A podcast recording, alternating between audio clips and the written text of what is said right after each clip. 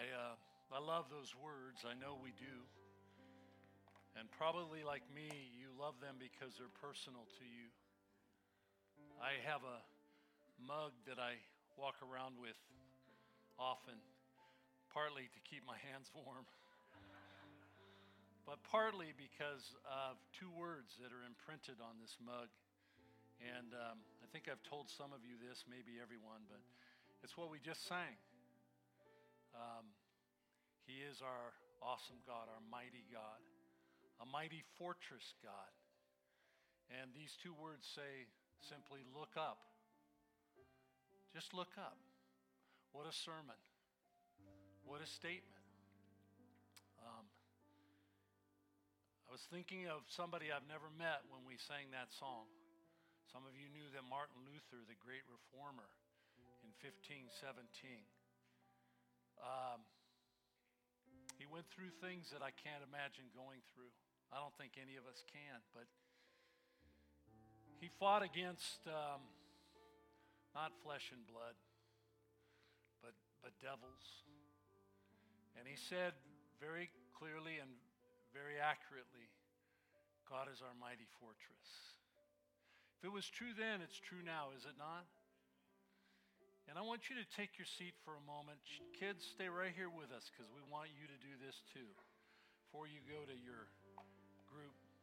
and I want you to close your eyes and I want you to say, Holy Spirit, show me something that is big and scary that I'm facing right now. Big people and little people, would you do this right now? Just things that are on my heart. Big things scary things. Things that have me looking for a refuge.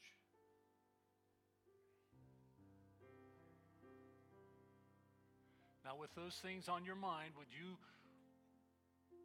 would you just take a moment and look up? Literally, open your eyes and look up.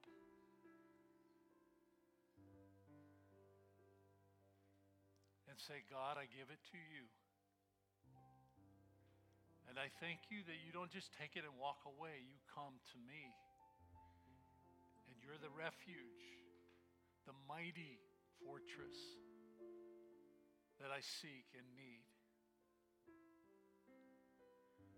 Will you just leave it there right now and say, Lord, talk to my heart today?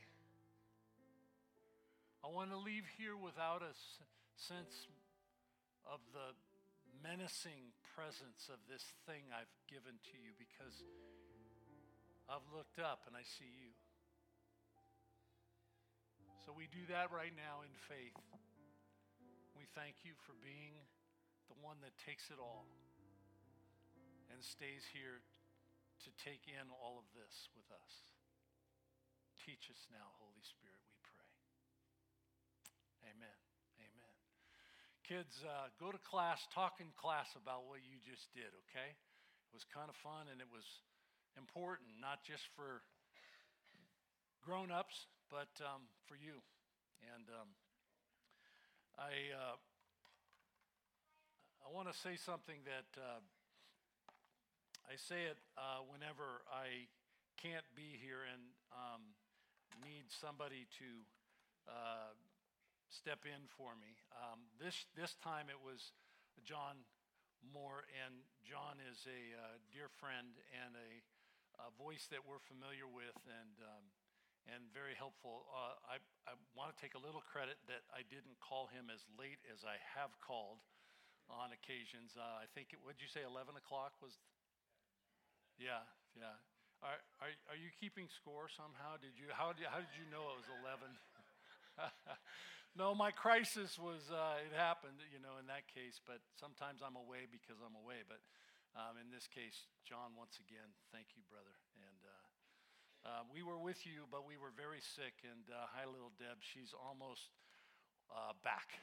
So uh, it, it, hit us both and hit us both pretty hard. And um, I'm glad it's. Um, mostly over with. can I say that I'm? You're seeing a guy that's uh, freshly considering um, an annual flu shot? How many of you take one? Oh my goodness. Where have I been? But see, um, it's a new thing that comes with being 65. And uh, I get extra notes now from Medicare saying, get one, dude. You need this in bigger print so you can read it. anyway, so I um, want to ask you a couple of questions that'll help you lean into this conversation. Uh, we continue now this, this series, uh, What If Jesus Was Serious? And I'm inspired by it. I'm going to tell you a couple of times today, and in weeks to come, if we still have them, we may have to order more. But the book that I referred to, I have uh, in my hand, and there are less than 50 copies. We, we ordered and they arrived yesterday, and they're going to be available in the lobby. So uh, don't leave without one. What if Jesus was serious? Uh, Skye Jethani is the author, and he's a very Jesus loving, Holy Spirit filled, just, just a great, solid guy, solid guy. You're going to read, uh, you're going to read some good things there. But um, so I want to talk today about just who Jesus blesses, because that alone is uh, implication filled. There's things there that um, should make us want to go, wait, okay, how does this work? So let me start with something that's familiar to us. So, what would you do if you suddenly came into vast fortunes? Okay, now just think about that. Uh, you know, maybe from the lottery. From the lottery. You won the lottery, right? Um, have you ever known somebody that won the lottery? I did. I, I uh, and uh, it wasn't a huge lottery. I think it was only like, I don't know, half a million or something. Not huge. but it wasn't the billions or whatever crazy numbers that are out there now. So let's just say you're one of those, and it's not a trick question. I'm not going to decry the fact that you play the lottery or bought a ticket or something like that, especially if you share your winnings with me. But anyway, uh, that's. Um, so here's the deal. Um, well, what would you do with Let's, let's go higher than that. Um, Five million. You won the lottery, your numbers line up, or whatever it is. Would you, would you share it with your family? Would you share the news? Let's start there. okay, some of you a nervous chuckle. I'm not sure I want to talk about it, you know. Uh, would you share it with friends? Um, would you? Would you Well, here's one for you. Would you tithe? okay, I, uh, I know a man that had thoroughbred racehorses, and he promised the winnings of one of his favorites to Grace Point. And it, it left the board with some interesting conversations. You know, is that dirty money or what? You know, and my dad was alive then. He says, "Run, horsey, run." I like his theology. Way to go, Dad. Um, so um, here's another. Let's go deeper with okay. You got five million dollars suddenly. Didn't expect it. Uh, would you view that five million? How would you view it? Would you view it as a blessing? Would you view it as a burden? Or would you view it as a test? Interesting. I thought through my way through. I spent a little time on all three of those possibilities. Um, next scenario. What is your go to? When I say go to, it's the thing you do without a lot of thought. It's, it's like when you hear of something or see something, your go to explanation for sickness, for disease, for poverty, or countless other calamities. Now, think about you just catch news of that. What's your go to? You don't have to think about it and think a correct thought. It's just in the moment you're thinking, well, and, and you may not even say it to anybody, but it's something that you think about. Do you tend to view such things? I'll put it out there ways as deserved or even a consequence? That means there's a condition precedent to what just happened. That's what consequence is. You were sowing this and you reap that. Um, if someone is truly, you have to put my words in quotes, truly a victim of hunger or birth defect or divorce. What I mean by that is not have you been divorced, have you were you completely com- totally in every way a victim in that? What words come to mind when you explained when you explain things like that? I mean, a, a uh, birth defect.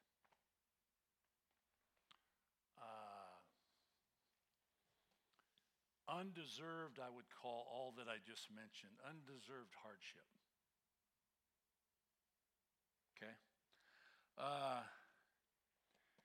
now, you don't need to admit this last answer to this question, um, but do you sometimes suspect when you hear something like that, and it's in every way unsettling to you, but do you sometimes suspect in that that the person telling you has a certain even little amount of culpability in what they're going through.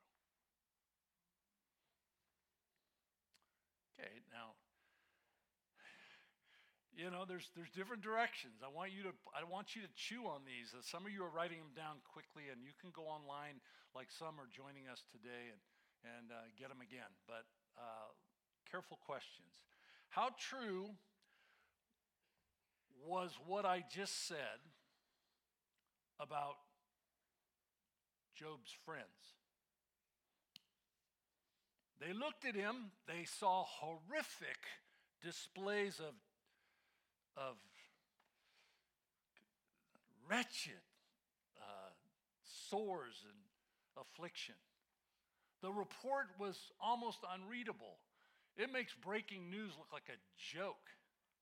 It was because it was breaking news.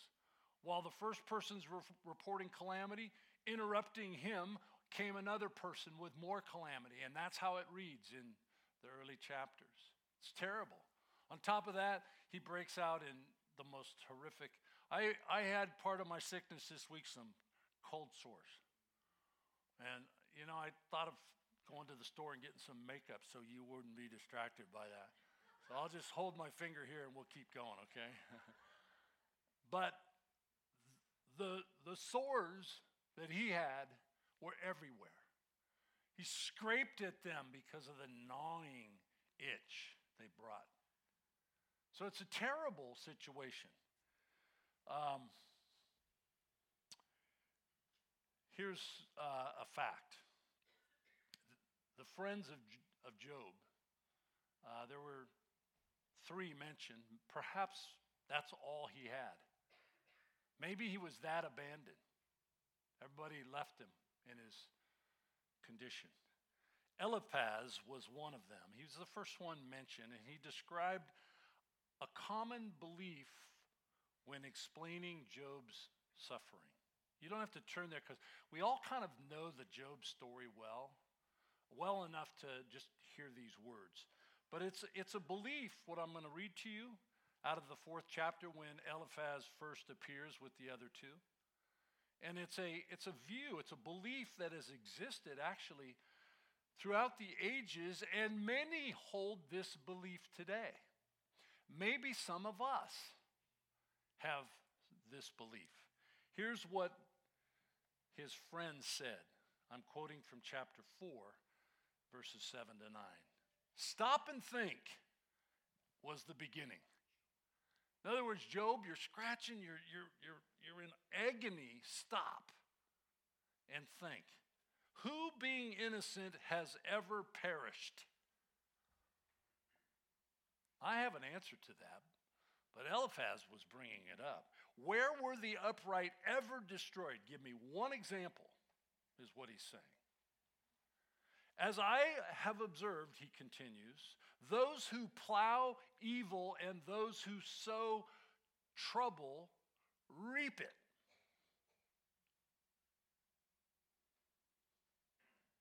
And he finishes, At the breath of God, they perish.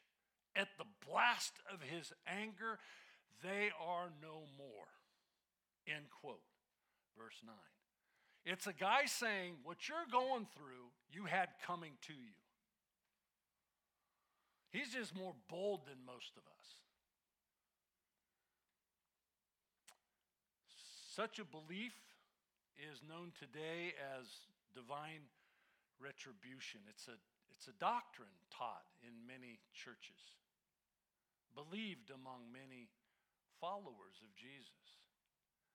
It assumes that God, listen now, blesses those who are faithful to him. And he punishes those who aren't, who sin. You can see where this is going. You know, a, a, load is easy, burden is light. Not a chance. I'm not done. Our experiences often bear this out. In fact, if you were to ask a mature believer, just go talk to somebody that's been young and now they're old and they've never seen the righteous forsaken. Psalm 37. There's a lot of them in this room.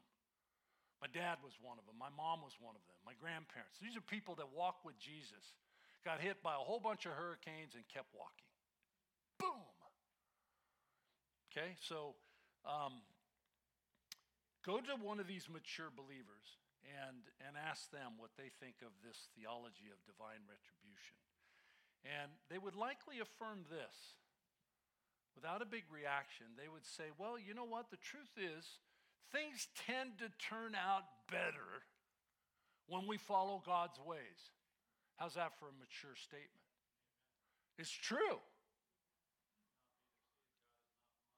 Yeah. Galatians 6 7. You got, you got the Bible behind you on that. God causes all things to work together for the good. Finish the verse.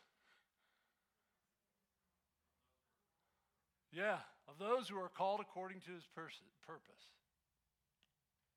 Now, ask the writer um, of Psalm 70, 73. I want you to turn there right now. We're going to end up in the New Testament in a minute, maybe an hour, but we'll, we'll get there. Psalm 73, would you just flip the page there?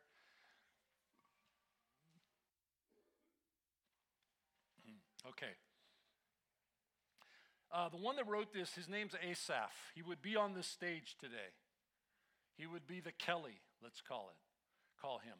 He would be the worship leader, and he was in that day of the temple. Asaph was his name. And you can't miss something, uh, a troubling conclusion that came to his soul. And maybe some of you have this conclusion, so you'll, it'll resonate with you. Um, it's Verse 1 Surely God is good to Israel, to those who are pure in heart. That was a statement of his belief. If you asked Asaph, I said the same question of a senior saint, you know, somebody mature in God, he would say, Well, here's, here's my starting point. Surely God is good to Israel, to those who are pure in heart. But as for me, notice what he follows, verse 2 my feet had almost slipped. I had nearly lost my foothold. For I envied the arrogant. Verse 3 seems weird all by itself, but finish verse 3. When I saw the prosperity of the wicked, it did a number on me. I'm infusing those words. Verse 4 They have no struggles. Their bodies are healthy and strong. They're free from common human burdens. They're not plagued by the stuff that plagues me, is what he's saying human ills. That's what he witnessed. Verse 1's what he believed. Verse 2 through 5 is what he had witnessed. And I'm just going to call that a tough pill to swallow.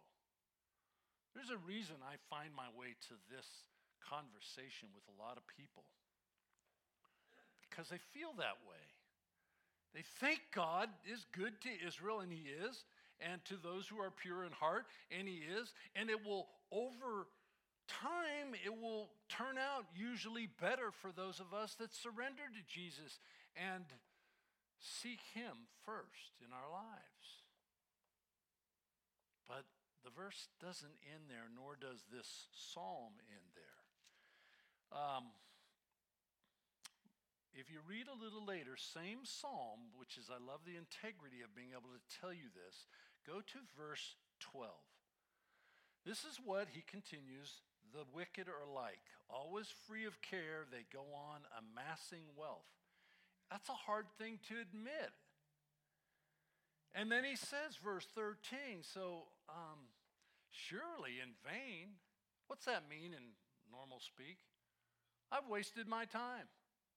That's what he's saying. I've wasted my time keeping a pure heart and having hands that are innocent. I've washed my hands in innocence. All day long, I've been afflicted.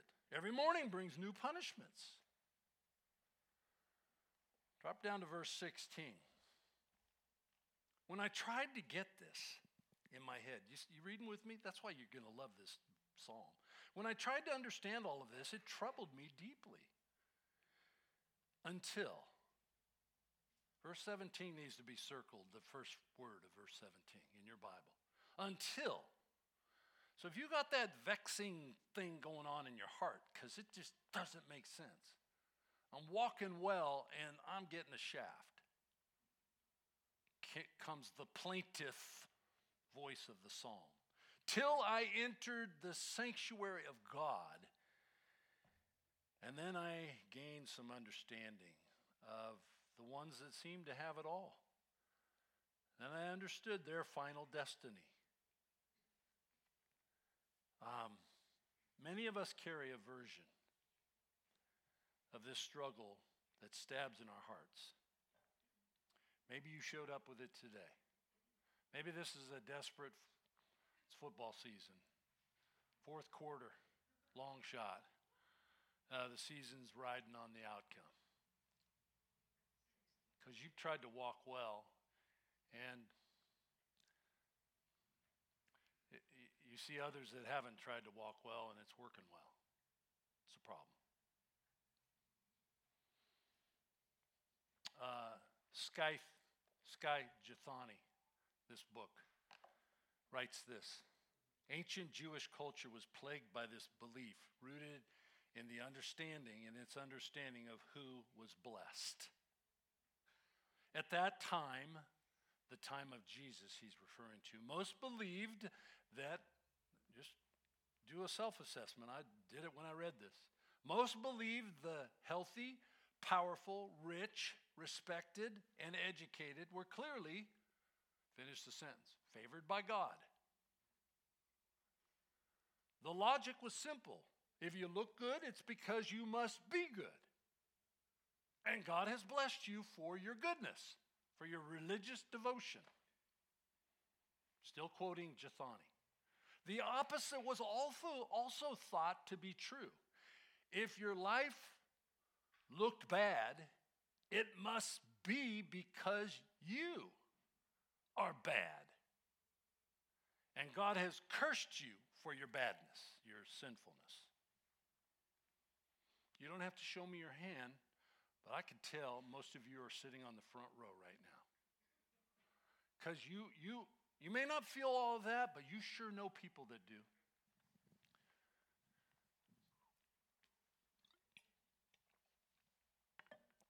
I hardly talked this week. um, okay. I want us to do what this series promises. What if Jesus was serious? Well, you got to go to the Gospels, right? So we're going to go click, click, click. Three just quick reads and takeaways. And uh, I think you'll get your answer. Who does Jesus bless? So the first stop, go to Luke chapter 13. So flip clear over into the New Testament. It's the third of fourth, four Gospels. Luke chapter 13. Uh, some obscure stories, uh, not very well known. You have to do extra biblical research to find some sense of where were these? When did this happen? How did it look? But Jesus gives us enough, and Luke records enough for us to make sense without all that add on stuff right now. I did it, trust me. But if we take, um, so first statement here see if our view of those blessed by God as a result of this, and then a time over in John, and then a time in Matthew, we'll finish. See your answer. The first, Luke 13, verse 1. There was some present at that time who told Jesus about the Galileans whose blood Pilate had mixed with their sacrifices.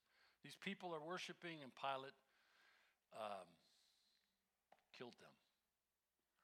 And, um, and that's on their minds. So they ask. And Jesus answered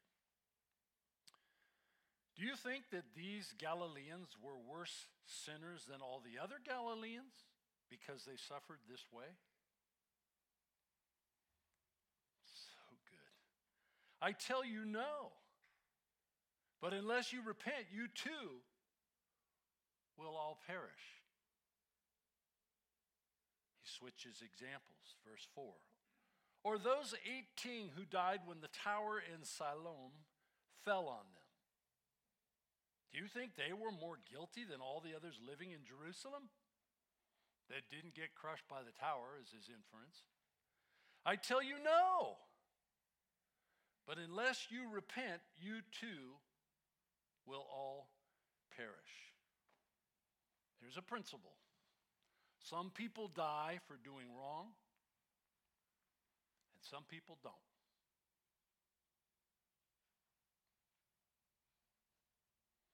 It's not just an observation, it's a truth Jesus is teaching here. Jesus identifies two tragedies back to back. Both were understood by folks living in that day as divine judgments against bad people. In other words, we don't know all the details of the lives of these people who were killed by Pilate or of the victims of the tower that fell on them, crushing them. We don't know all the details, but we can make a good assumption. They must have been bad because we're still alive and they aren't. So, do you see the logic? It's simple logic. So that's the that's the logic here. Um, and so they, Jesus addresses the first statement. Did this happen because they were worse sinners? He asks it twice, verse two, and again verse four. Did they happen that way? The common answer was yes. Of course, that happened that way. And Jesus' emphatic answer is well, See verse 3? I tell you no. Do you see the exclamation mark at the end of no? That's not a soft no. That's a no. And, he, and it's not the only time he says it. Verse 5, he says the same thing. I tell you, no. Um, he doesn't say this. This is me being a lousy preacher, but um, dumb idea, he could have said bad theology. But I've fought it. Maybe you have too. And notice, please, without commentary, Jesus uses both of these, we'll agree, they're tragedies to implore the people asking. Today, those of us listening to implore them to, verse 3 and verse 5 says it, repent. He brings this up to say, you know, we can't, there's no gain in going there, but there is a takeaway.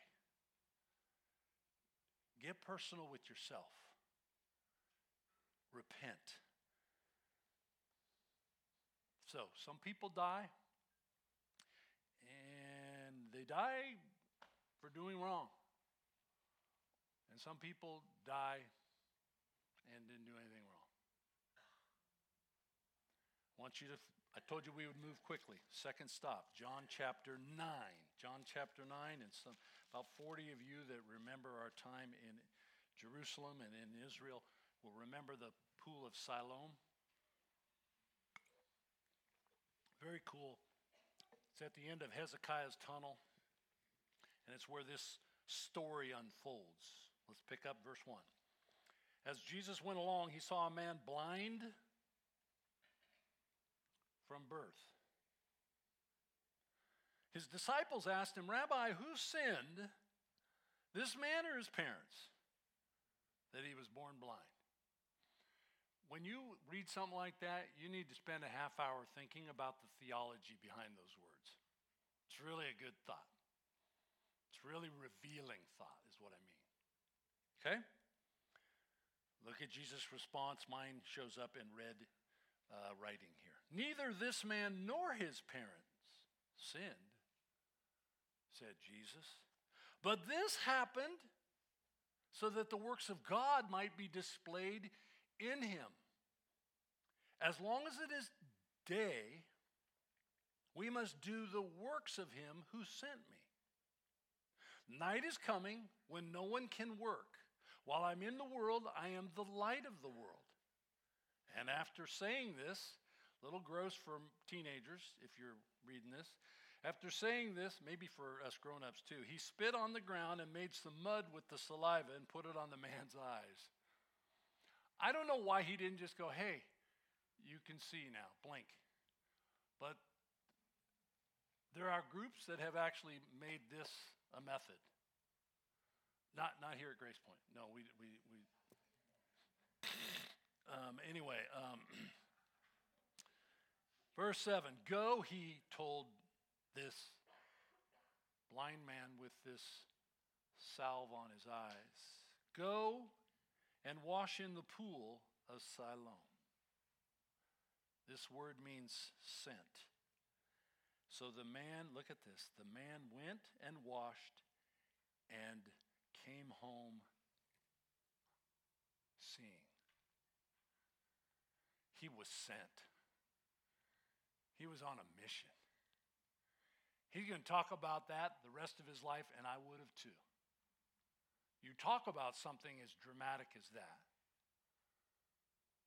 And this man had a story to tell. Some people, listen, here's the principle, are born with handicaps, a mystery that can bring God glory.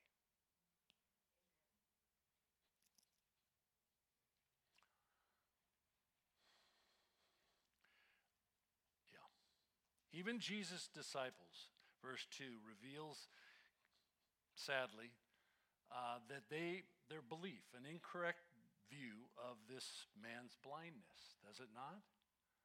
Okay, Jesus, look, there's an assumption in the question. He's blind. Was it something he did? Or his parents? And Jesus would say, neither. Uh, there's a third option here. That's what he's saying here. Jesus' answer was uh, verse 3 neither the man nor his parents. And he tells that the man's blindness and gift of sight is for showing and telling the, I love verse 3 to 7 there, it's the power of God. Everybody's going to go, What? You used to have one of those striped canes to get around, or a, a, a sight dog, or, or I mean, what?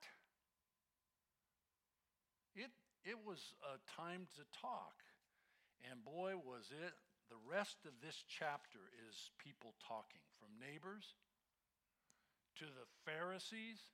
You talk about blowing the circuit board with the Pharisees, unbelievably. Even his parents, even the man himself. But I want you to flip to verse, let's go to verse 24 and just pick up how this exchange just unfolded. Instead of just going, wow, that's just so cool. He did what to your eyes?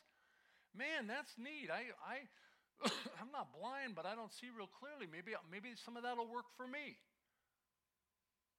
This is an adventure in missing the point, right? This is like, you're kidding me? You're going to get in a fist fight over what this represents? So, verse 24, the second, a second time, they summoned the man who had been blind. They, as the Pharisees, are the Pharisees. Give glory to God by telling the truth, they said, since you haven't been, was the inference. We know this man is a sinner. He replied, Well, whether he is a sinner or not, I don't know. One thing I do know I was blind, but now I see. Sounds like a song we sing, right? Amazing grace. Then they asked him, What did he do to you? How did he open your eyes? He answered, I have told you already, and you do not listen. Um, that's not a way to build friendships, but uh, you decide. Why do you want to hear it again? Do you want to become his disciples too? If you're a Pharisee, that's a really not good thing to say or to hear. when they hurled insults, then they hurled insults at him to shut him up. You're this fellow's disciple, aren't you? We are disciples of Moses. Do you see the pecking order here? You're of him. We're of Moses, right? We know that God spoke to Moses, but as for this guy, we don't, we don't know where he even came from. Stay with me. The man answered, Now that is remarkable. I just love this guy. He's probably not been to seminary or has any good answers. He's just like, hold on a sec. That's kind of crazy. You don't know where he comes from, yet he opened my eyes. We know that God does not listen to sinners, he listens to the godly person who does his will.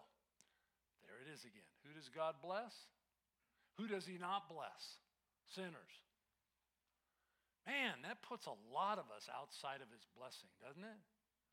How many of you have been a week without sinning? Raise your hand. Raise it tall and proud. Raise it really proud right now so we can certify that you're a sinner because you're proud. Uh, anyway, um, so, okay, so verse 32 No one has ever heard of opening the eyes of a man born blind. If this man were not from God, he could do nothing. To this, the Pharisees replied, You were steeped in sin at birth. I have no idea what he did in his mother's womb, but it had to be bad. How dare you lecture us? And they threw him out. That's what you do when you can't answer somebody's question. Just, kick them out. You're beneath us. We don't even want to give you the time of day. Let's finish. Jesus heard that they had thrown him out, and when he found the man, he said, Do you believe in the Son of Man? Who is he, sir? The man asked. Tell me so that I may believe in him. I just love that. Jesus said, You have now seen him. What a great statement. Seen him. I've taught a Bible study for a long time, uh, filled with elderly, beautiful elderly people. And um, there's new people each time I'm there, and uh, some of the others have turned for home and it's in a community near here. And uh, there's this dear woman that is uh, uh, visually impaired. She's she's been blind for I think I think for her life. And and I sometimes in my excitement when I'm teaching them, and I'm I'm just going, y'all just circle that word, check it out. Somebody to, you know take a look, take a close look at that word, and she would just sit there quietly in the front table saying, I can't see. And I, I'm going, no, no, no, it's in verse 13. Before I, you know, hello, wake up, Pastor. Uh, and I'm like, no, check it out. Seriously, it's right there. It's every version has that word, whatever I was talking about. And she goes, and it wasn't this passage; it was another passage. And I just go, don't you? It's so cool. She goes, I, I'm I'm blind. I can't see. Want to get away? I mean, this dear saint, she just Anyway, I always think of that. But here, it's a play. It's not just a play on words; it's a truth. You have now seen him. In fact, he is the one speaking with you. And the man said, as you could imagine and predict, Lord, I believe. And he worshiped him. Jesus said, For judgment I have come into this world so that the blind will see, and those who see will become blind. Some Pharisees who were with him heard him say this and asked, What? Are we blind too? It's about the best insight of the day right there. Verse 41 Jesus said, If you were blind, you would not be guilty of sin. But now that you claim you can see, oh, your guilt.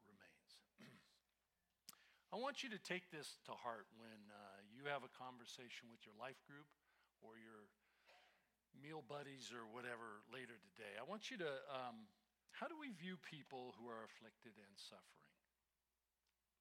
Because it comes out of this exchange here. How do we view such people?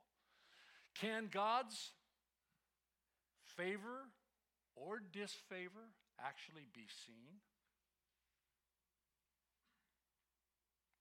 That's where I found myself this week.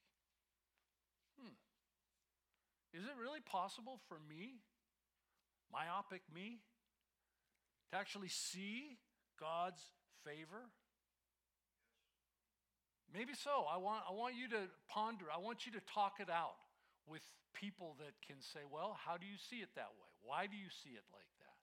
Here's another related one. Can God's favor or disfavor be seen always? Or never? When you have your answer, tell the, tell the widow who had two little coins that were, that were coins you, would, you wouldn't even bend over to pick one up. Most of us. And Jesus said of that woman, um, to a group of people that probably thought, yeah, you know, you're broke for a reason, you know. He said, no one's given. Not a single person walked by the box has given more than this dear woman who gave it all. Her story is told in two of the four Gospels. It's worth, it's worth a look. So, a third stop, and we'll wrap it up here. Go back to the Sermon on the Mount, Matthew chapter 5. And uh, Jesus is describing, this gets right to the heart of my message, my message title. Just who does Jesus bless? The answer is God, Jesus, blesses everyone.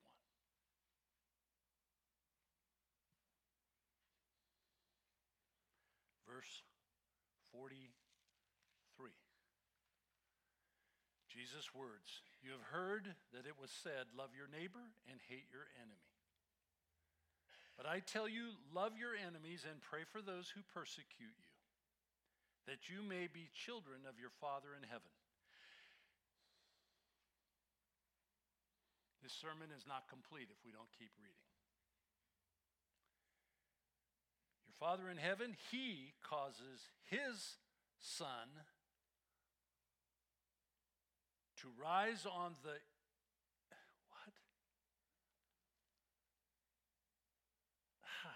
be there. I'm just whispering out loud reactions I've had. For real? It's not how I would have written this.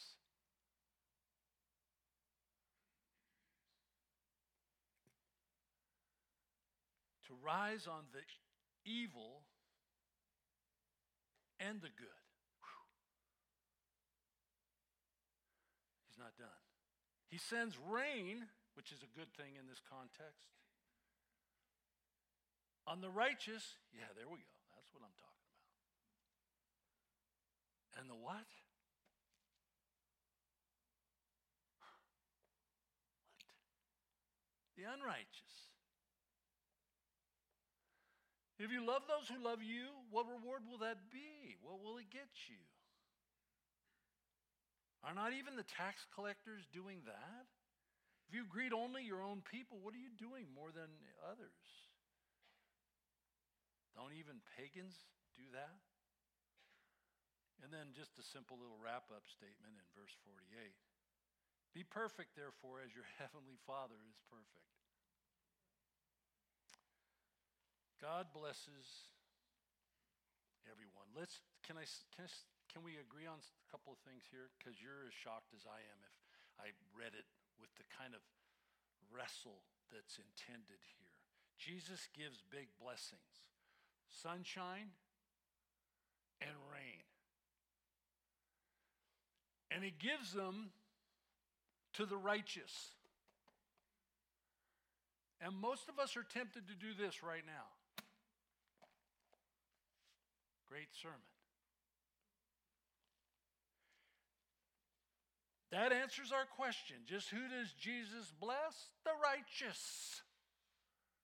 Done. But wait. Jesus can almost slide his hand in here and go, no, no, no, read the whole verse. There are two undeserving groups of people that receive from me sunshine and rain.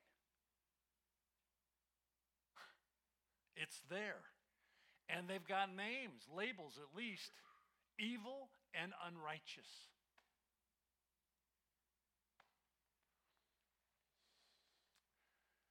Um, Jesus, I think, is pointing to two practical takeaways. The first, if you love your enemies and pray for those who persecute you, you will be children, he says, of God who causes sunshine and rain to bless people who do not deserve blessing. Now, that's my words. I think Jesus would say, Steve, I think you overstated that. When we love on and when we pray for such people, I'm talking evil and unrighteous people. Are we not behaving more like our Heavenly Father? In some uncomfortable way, and that sounds weird. I'm saying I want to be like God, I want to be like Jesus. Make me more like you and less like me. And then he says, okay, so go be nice to evil and unrighteous people. Like, are we sure we got that right? Um, here's a conclusion circumstances don't paint the full picture. Uh, when telling who Jesus blesses.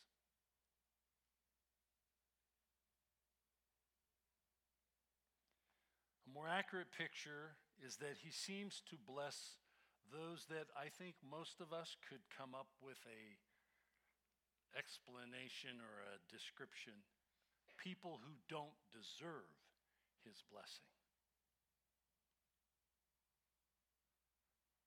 If I had you show me your hands right now, how many of you would say you deserve his blessing? Now, in one sense, I would say, no, I'm a, he saved a wretch like me.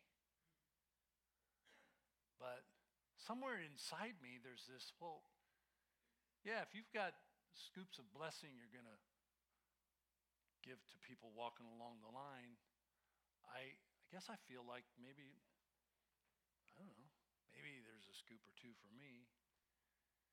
And and then I notice a person coming through the line. And and I'm thinking, how did he get a scoop?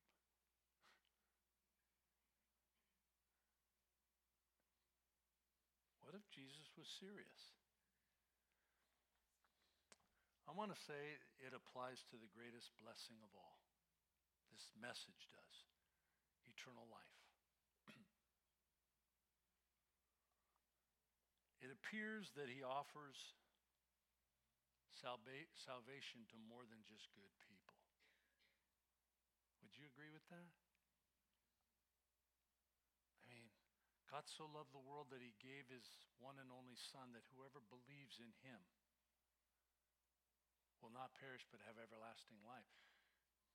Whoever does not differentiate even between good and bad people. They have to turn to Him. But you can't be good enough to not need Him. The cross is unnecessary if that was possible. It is necessary for those of you that aren't quite good enough. But it's not for those of us that are good enough. Do you see the, the, the flaw there? A, and your sin isn't so bad that you can't benefit from what Jesus did in your place. Amen. It's just huge to me. These are just simple truths that just grab me. Um, and I think Jesus wants us to be grabbed by them. I want to have you tuck away your notes. I want to read words from 1 Corinthians chapter 1 at the end here. And these are words that uh, will set us up well for communion. Um, in fact, I'm going to ask the lights to come down just a little bit, and, and worship team, you can come up and reset right now. It's just fine, uh, because I want to I want to have you hear these words um, in a translation that will connect with you, and um, it's called the Passion Translation. Brothers and sisters, so let's just say Paul is talking to a group like this. Brothers and sisters means you're in, you belong. He, you, you are saved because you, Romans 10 13 says it in one verse whoever calls upon the name of the Lord will be saved. Not almost saved, saved fully. So, brothers and sisters, go back to who you were when God called you to salvation. Not many of you were wise scholars by human standards. A few, some, that's okay, but not many. Not, not many of you were in positions of power. Some, but not many. Not many of you were considered the elite when he, when, when he called you. But God chose those whom the world considers foolish to actually shame those who think they are wise. And God chose the puny and the powerless to shame the high and mighty. He chose the lowly and the laughable in the world's eyes, the nobodies so that he would shame the somebodies. For he chose what is regarded as insignificant in order that he may supersede what is regarded as prominent, so that there would be no place for prideful boasting in his presence. For it is not from man that we draw our life, but from God as we are being joined to Jesus, the anointed. And now Jesus is our God given wisdom, virtue, our holiness, and our complete redemption. And this fulfills what is written if anyone boasts, let him or her only boast in that they know God.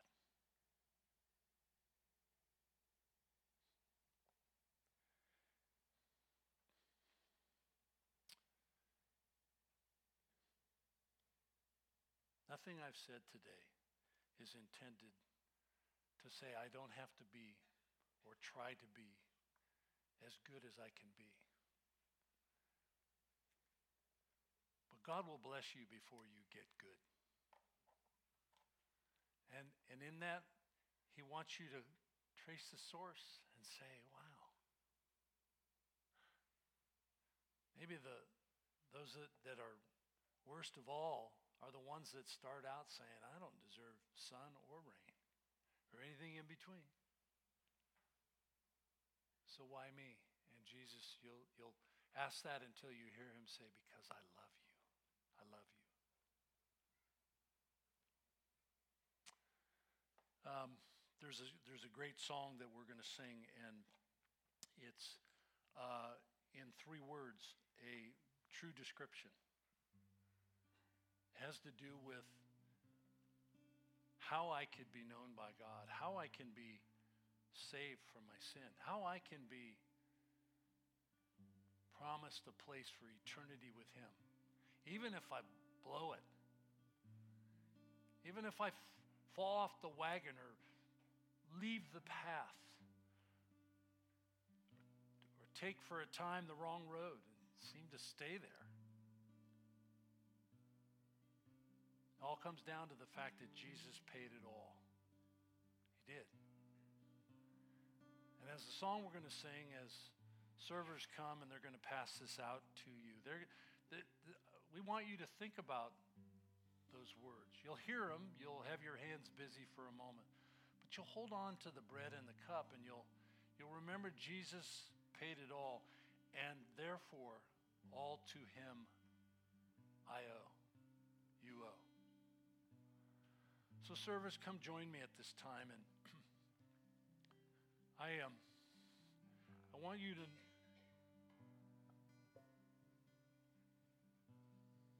want you to think about the, the very real fact that none of us are deserving. There's a great saying in heaven someday. Two of them, actually. What are you doing here?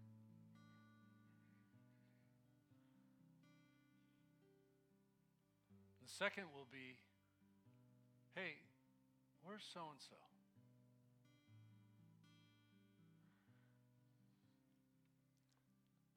I think Jesus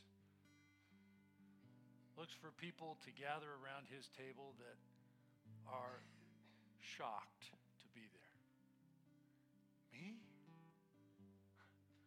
Didn't deserve this. I just know I was blind and now I see. Thank you for inviting me, Jesus. Thank you for blessing me. And as you serve the bread and the cup, Hold that tightly and say, Thank you for giving yourself to me. Let's share it.